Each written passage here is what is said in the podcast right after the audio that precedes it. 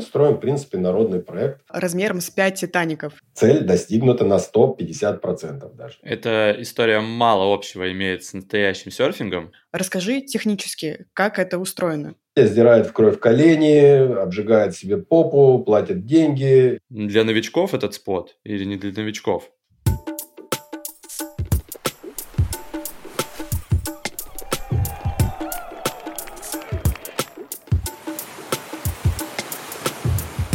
Привет, это Серфелла, первая российская СМИ о серфинге, субкультуре, индустрии и людях на волне – мы, Даша Егор, ведущие подкаста и райтеры одноименного телеграм-канала. Здесь с нашими гостями каждую пятницу мы обсуждаем значимые события, новейшие разработки, бизнес-кейсы, а также исторические, культурные и философские вопросы серфинга. Ну а прямо сейчас поставьте лайк этому выпуску и не забудьте подписаться на наш подкаст на удобной для вас платформе Яндекс Музыки или Spotify, ВК или Apple Podcast. Полный список вы найдете в описании к этому выпуску. Это третий выпуск второго сезона подкаста Серфела. В начале нового года мы особое внимание уделяем гостям, чей бизнес напрямую связан с серф-индустрией в России. Наш гость сегодня не исключение. Почти в каждом вейк-парке России хоть одна его фигура или лебедка. И в первую очередь свою известность наш гость приобрел в отечественном вейкбординге. Но в прошлом году его новый проект Russian Wave Machine моментально привлек внимание серферов. Александр Ищенко, основатель и руководитель компании Vertigo Sports – создатель прототипа искусственной волны в Ростовской области, у нас в гостях сегодня. Александр, рада приветствовать тебя. Добрый день или вечер, я не знаю, какой у нас тут.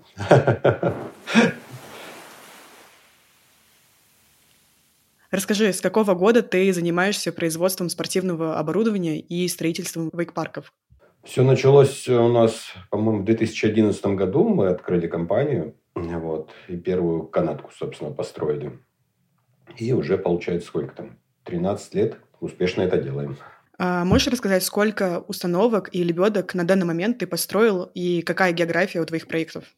Э, ну вот э, недавно мы как раз по бухгалтерии там проверяли все это дело. И реверсивных канаток, это где катается один человек, ну, уже более 250 мы построили, а кольцевых парков 15. И вот три еще строим в этом году. То есть ну, подавляющее большинство в России парков – это наше производство.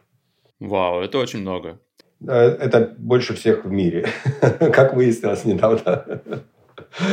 То есть Россия занимает первое место. Да. Круто, это классное достижение. Да, бухгалтерия и серфинг – это уже серьезно. Но, очевидно, сегодня мы будем говорить не о вейкборде, а о серфинге. Точнее, о искусственной волне под открытым небом в Ростове-на-Дону. Мы все видели в соцсетях этот романтичный проезд по глади воды с плавающими осенними листиками в чаше прототипа. Нам понравилось. Открытие объекта анонсировано уже этой весной. А, давай тут с самого начала. Что, для кого и сколько стоит? Да, планируем открыться весной. Сейчас идет строительство гостиницы, там благоустройство. Ну, я думаю, что в каком-то формате мы в любом случае весной откроемся, люди будут кататься. Ну, будет ли проживание, там, рестораны, там, какие-то эти, или не будет еще открыто, ну, в любом случае на волну можно будет приехать. Сколько стоит? Ну, честно говоря, пока даже не могу примерно сказать, ну, там, 2-3 тысячи, наверное, занятия, вот как- как-то так. Ну, такие какие-то да, разумные должны быть цены. Возможно, у нас будет просто комплекс, ты проживаешь, и у тебя там все включено. Там, серфи сколько хочешь. Плюс, э, ну, скорее всего, это будут какие-то лагеря, которые приезжают э, со своими учениками. Там, конечно, будут свои там цены для них. Ну, наверное, так. А на кого в первую очередь ориентирована эта волна? Э, новички, кто, ну, все мы знаем, что человек там приехал, приехал на Бали учиться серфингу. Он четыре занятия, сдирает в кровь колени, обжигает себе попу, платит деньги и так далее. И потом там у него там одна единственная волна под конец отъезда. Он проехал, сфотографировался и счастливый там поехал. Э, вот эти все этапы можно провести здесь, научиться грести, вставать, проезжать, поворачивать там, ну, и все это с удовольствием и в идеальных условиях. И уже, допустим, поехать там на какой-нибудь сказочный остров уже немножко как бы подкованным. Но, честно говоря, я думаю, что там будут просто постоянно висеть э, девушки, которым не нужно трехметровые волны, которые просто хотят кататься, загорать, классно проводить время. Вот. У кого поменьше спортивных амбиций, скажем так. А расскажи, пожалуйста, поподробнее про саму волну, именно про установку, про размеры бассейна, размеры волны. А, вот мне, честно говоря, многие задают вопросы, там, когда будет труба, там, когда будет там трехметровые волны и так далее и тому подобное. Э, мы делали волну для обучения цель достигнута на 150% даже. Угу. Э, ну, вы, наверное, видели там на видео, там живописное такое место у нас красивое, там территория. Да. Вот, поэтому мы не стали там убирать несколько деревьев и ограничились э, длиной 85 метров. У нас получается длина бассейна, шириной 40 в самой широкой части. Вот. Конечно, хочется и мощности хватает там метров 120 проехать. Вот. Но Потому что это, во-первых, пилотный проект. Ну, может быть, мы когда-то там как-то пересадим деревья, передвинемся, чуть-чуть э, добавим по длине. Но пока нам нужно откатать систему фильтрации, посмотреть, что нужно людям. И поэтому сразу делать большую ну, никакого смысла, наверное, нет. Э, для тестов, для, скажем так, для первого сезона ну, мы все ответы на свои вопросы получим. Единственное, что хотел еще сказать, что это не законченный вариант, то есть будет там отделка стен, там все будет красиво, прозрачно, и к весне мы это все сделаем. Высота волны, значит, там э, все зависит от того, как мы делаем, ну, какую программу ставим. То есть мы можем как бы эти все секции заставить бить в одну точку, и у нас получится там, в пике где-то там полтора метра. Ну, вот у нас стена полтора метра, через нее переплескивается вдоль стены. А можем ее распределить по всей длине, ну, тогда по ней лучше ехать. И тогда там, ну, высота, ну, не знаю, метр, метр двадцать. Ну, то есть э, тут вопрос, вопрос настроек. Э, и мы сначала пытались ее сделать больше, больше, а потом выяснилось, что она должна просто быть длиннее, по ней как бы классно ехать. А расскажи, а кто ты по профессии и как вообще пришел в серфинг? О, я по профессии вообще экономист. Вот. Но экономистом никогда не работал, всегда был связан с техническими какими-то э, моментами. Я на кайте катался долгое время, там выступал в соревнованиях, как-то мне это близко. Потом приехали на Бали, я попробовал сказал, что это за хрень такая. Гребешь целый день, чтобы два раза прокатиться. То есть я вообще не проникся. Вот. Но поскольку билеты были на обратные через месяц, ну, пришлось как-то это осваивать. Э, ну, идея с искусственной волной была с самого начала э, во мне. Э, то есть все эти истории с вейкбордом, все эти канатки, это был лишь путь к постройке волны. Вот. Ну, способ заработать деньги и так далее. Конечно, классный способ, но все равно конечной э, целью было все-таки там делать волны. Вот. Ну, потихоньку мы к этому идем.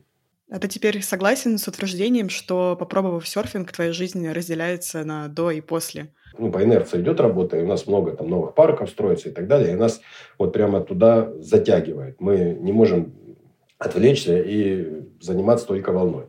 Я часто говорю такой вот э, Например, ребята, мы сейчас продаем людям кофе. У нас есть героин. Давайте продавать героин. Это другие деньги. Это вот, другие люди, вообще другой бизнес.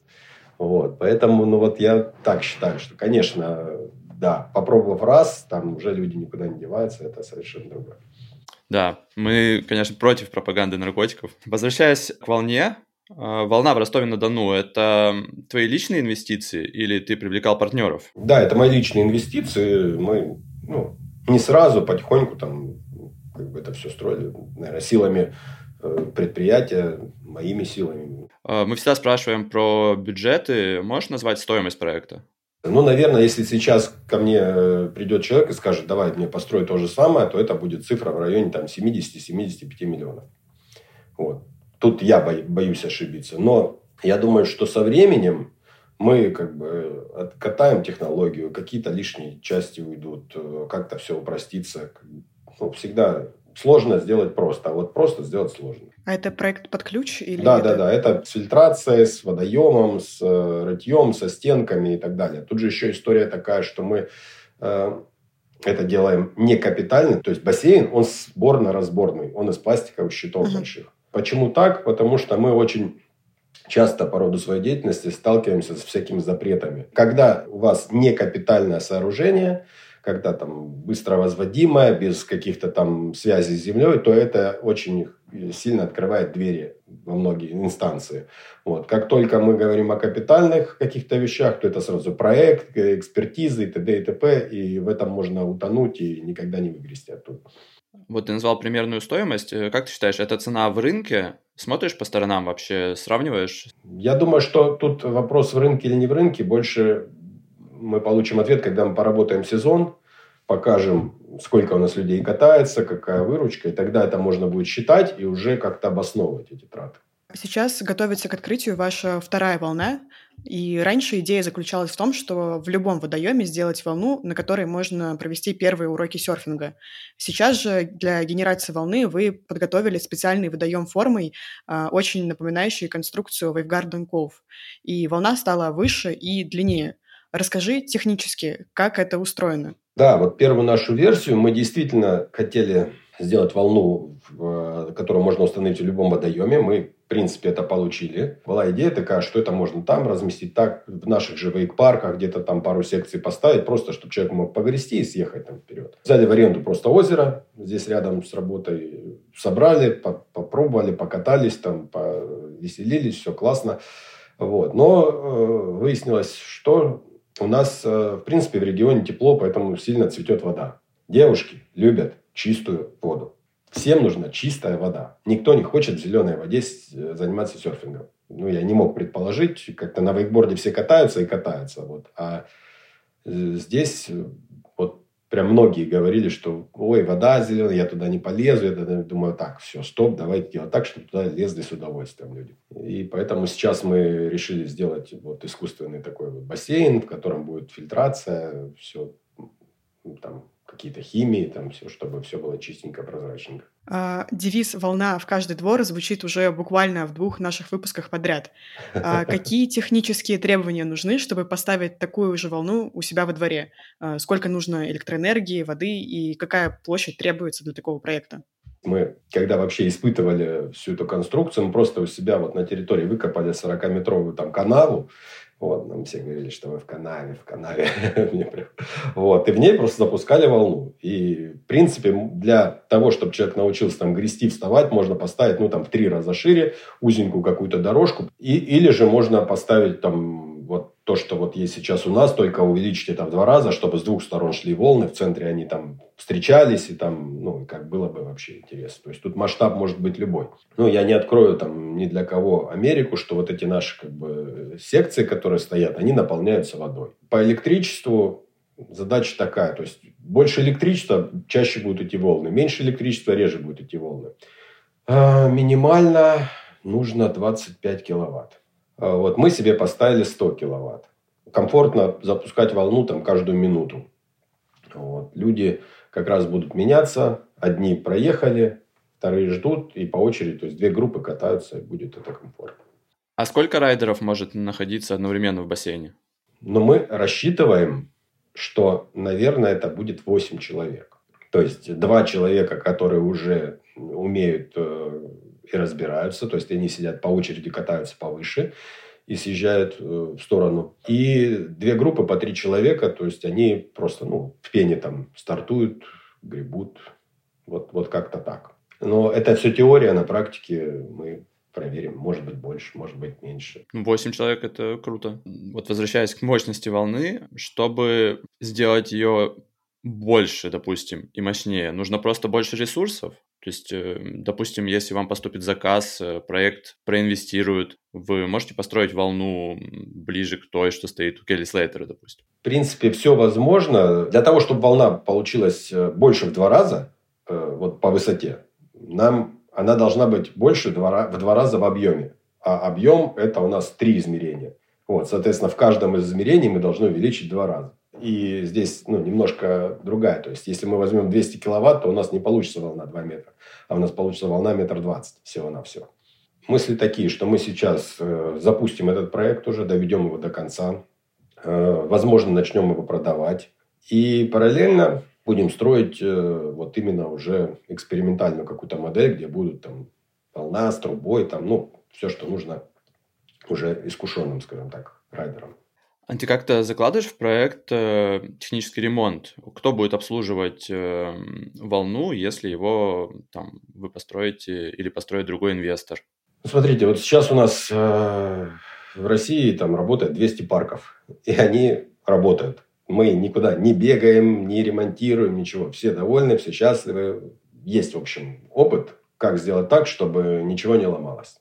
Вот мы пришли к тому, что наши там лебедки работают там, как автомат Калашникова, безотказно, в любых условиях там, и так далее. Вот, вот такой продукт должен получиться и с волной, чтобы ну, вот любой человек кнопку нажал, она сама работает и Класс. Получается, простой выход. Нужно просто сделать хорошо. Сделать хорошо, да, и тогда эти все вопросы отпадут и не будут споров.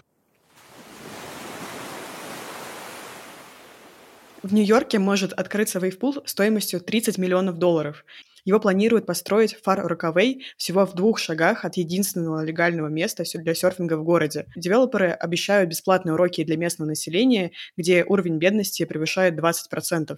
Звучит, конечно, здорово, только вот э, сами жители Фар Рокавей пишут в комментариях, что неплохо было бы начать благоустройство района с больницы, а не с вейвпула. Э, в России тоже бытует мнение, что вместо того, чтобы строить волны и аквакомплексы, лучше заняться детскими садами, школами и больницами. Александр, что ты думаешь по этому поводу? Ну, я думаю, что человек, который живет э, в России, в стране, должен делать все. То есть, вот у нас есть предприятие, мы даем рабочие места, там, помогаем каким-то детским садам, школам. Ну, в мире э, не меценатствуем, но когда к нам обращаются, мы помогаем. Мы платим налоги. Угу. Все классно. Вот. В школах у нас, в вейк-парках идут детские занятия. Я думаю, что с этой стороны к нам не должно быть претензий. Мы строим, в принципе, народный проект такой, который будет доступен большинству людей.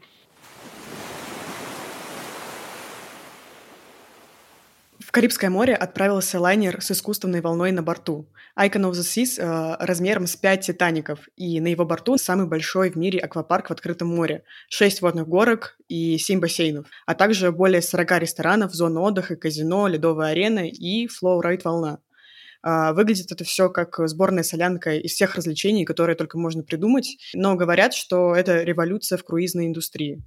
Эта история мало общего имеет с настоящим серфингом, но тот факт, что flowrider ы появляются в развлекательных центрах, жилых комплексах и теперь даже на кораблях, будто уменьшает порог входа в субкультуру. Э, с гостем нашего предыдущего подкаста Александром Абрамовым мы говорили о проекте «Волна в каждый двор». Александр, как ты думаешь, возможно ли реализовать такое в России? Я, честно сказать, иду другим путем. Волна – это когда она идет вперед. А когда она стоит на месте, это ну, немного другое. Как-то я хочу вот все-таки true серфинг, чтобы он был вот прям настоящий. В общем, э, проекту Александра Абрамова ты не конкурент, у тебя своя, получается, сфера отдельная.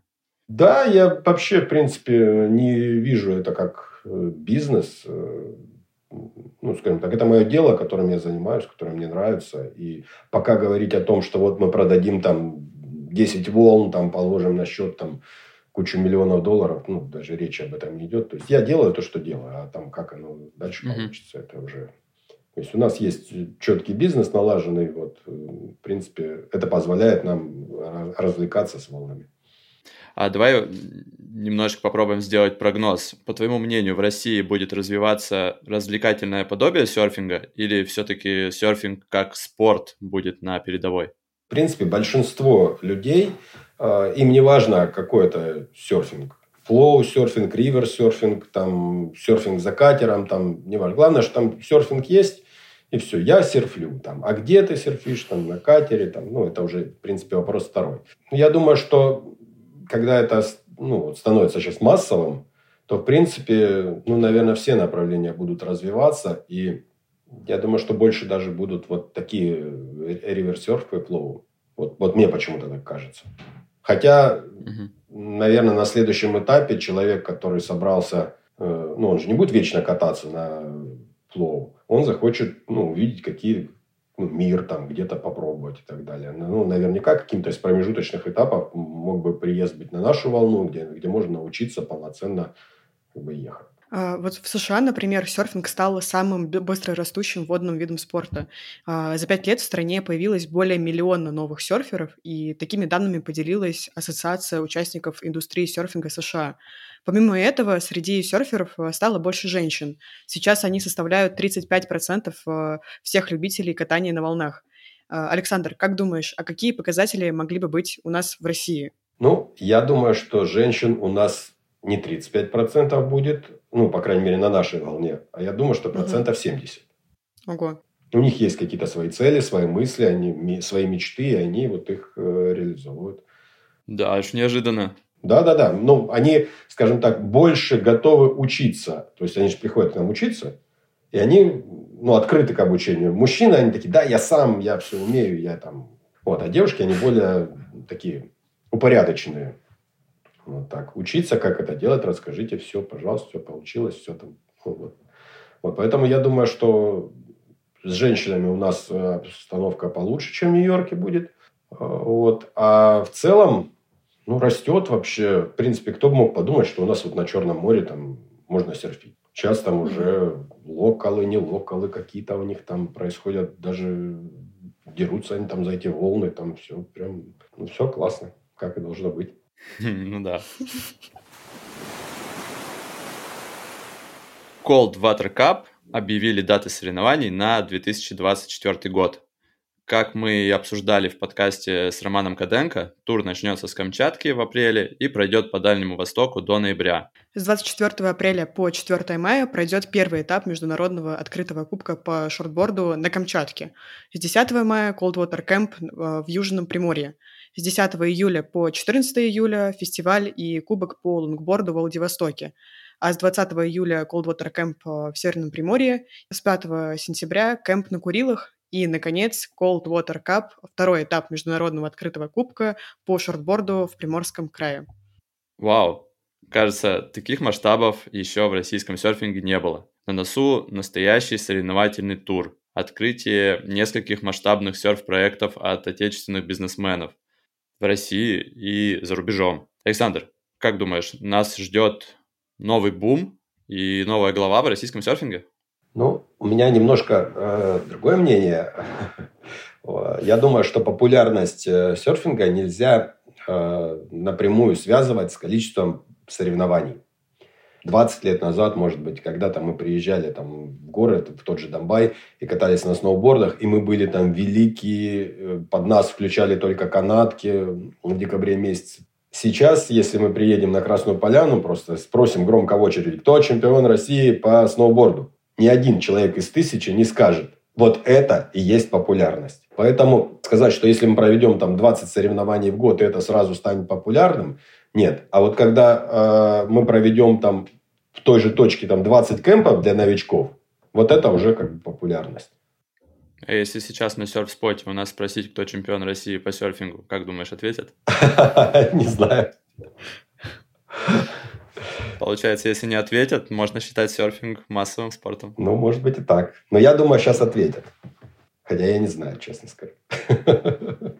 Александр, кстати, э, классную тему ты затронул про локализм в Сочи. Недавно у нас было видео э, в телеграм-канале, может быть, ты видел. Там девушка на софте буквально врезалась практически в вот этот волнорез бетонный, который там стоит прямо в хосте. Да-да-да, я видел. Такой был небольшой скандал. То есть вроде как она взяла доску в прокат. Казалось бы, ну, нужно быть осторожным в данной ситуации. Что ты думаешь по этому поводу?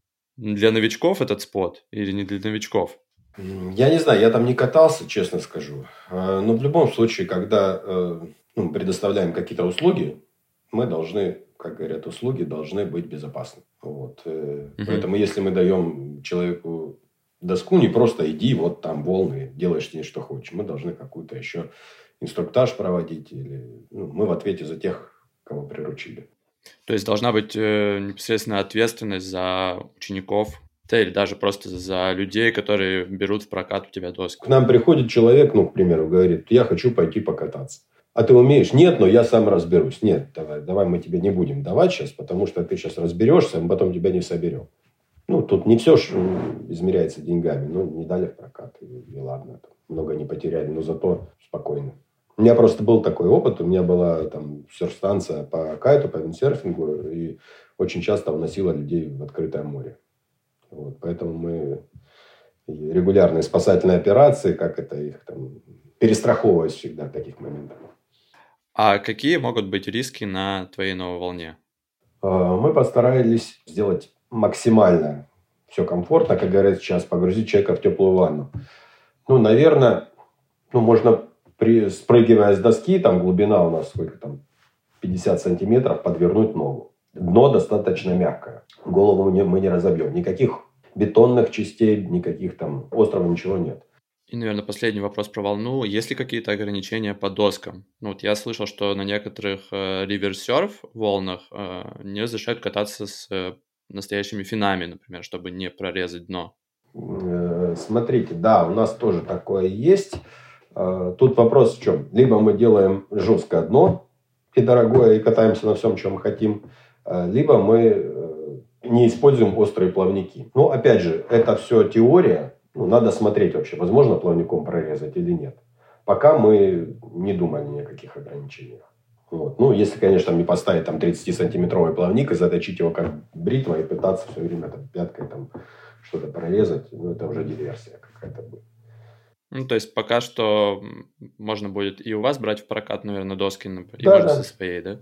Да. Мы в той зоне, где возможны контакты плавников э, с дном, мы поставили 2-миллиметровый пластик, сразу заложили толстый. По традиции, э, в конце выпуска у нас блиц из 10 быстрых вопросов. Отвечать нужно быстро и не раздумывая. Готов? Готов. Изобретать или продавать? Изобретать. Волна в каждый двор или все волны в океане? Волна в каждый двор. Делай, что можешь или будь, что будет? Делай, что можешь, и будь, что будет. Стоять на месте или ехать вперед? Вперед. Процесс или результат? Процесс, разбитый на этапы, чтобы видеть маленькие шаги, чтобы видеть результаты. Дело принципа или дело жизни? Дело жизни. Господряд или частный инвестор? Частный инвестор. Бизнес или хобби? Хобби. Друзья или серфинг? Друзья серферы. Мечта или цель? Мечта. Это был Александр Ищенко, спортсмен, бизнесмен, основатель и руководитель компании Vertigo Sports. Спасибо, что пришел к нам и спасибо за интересную беседу. Спасибо вам.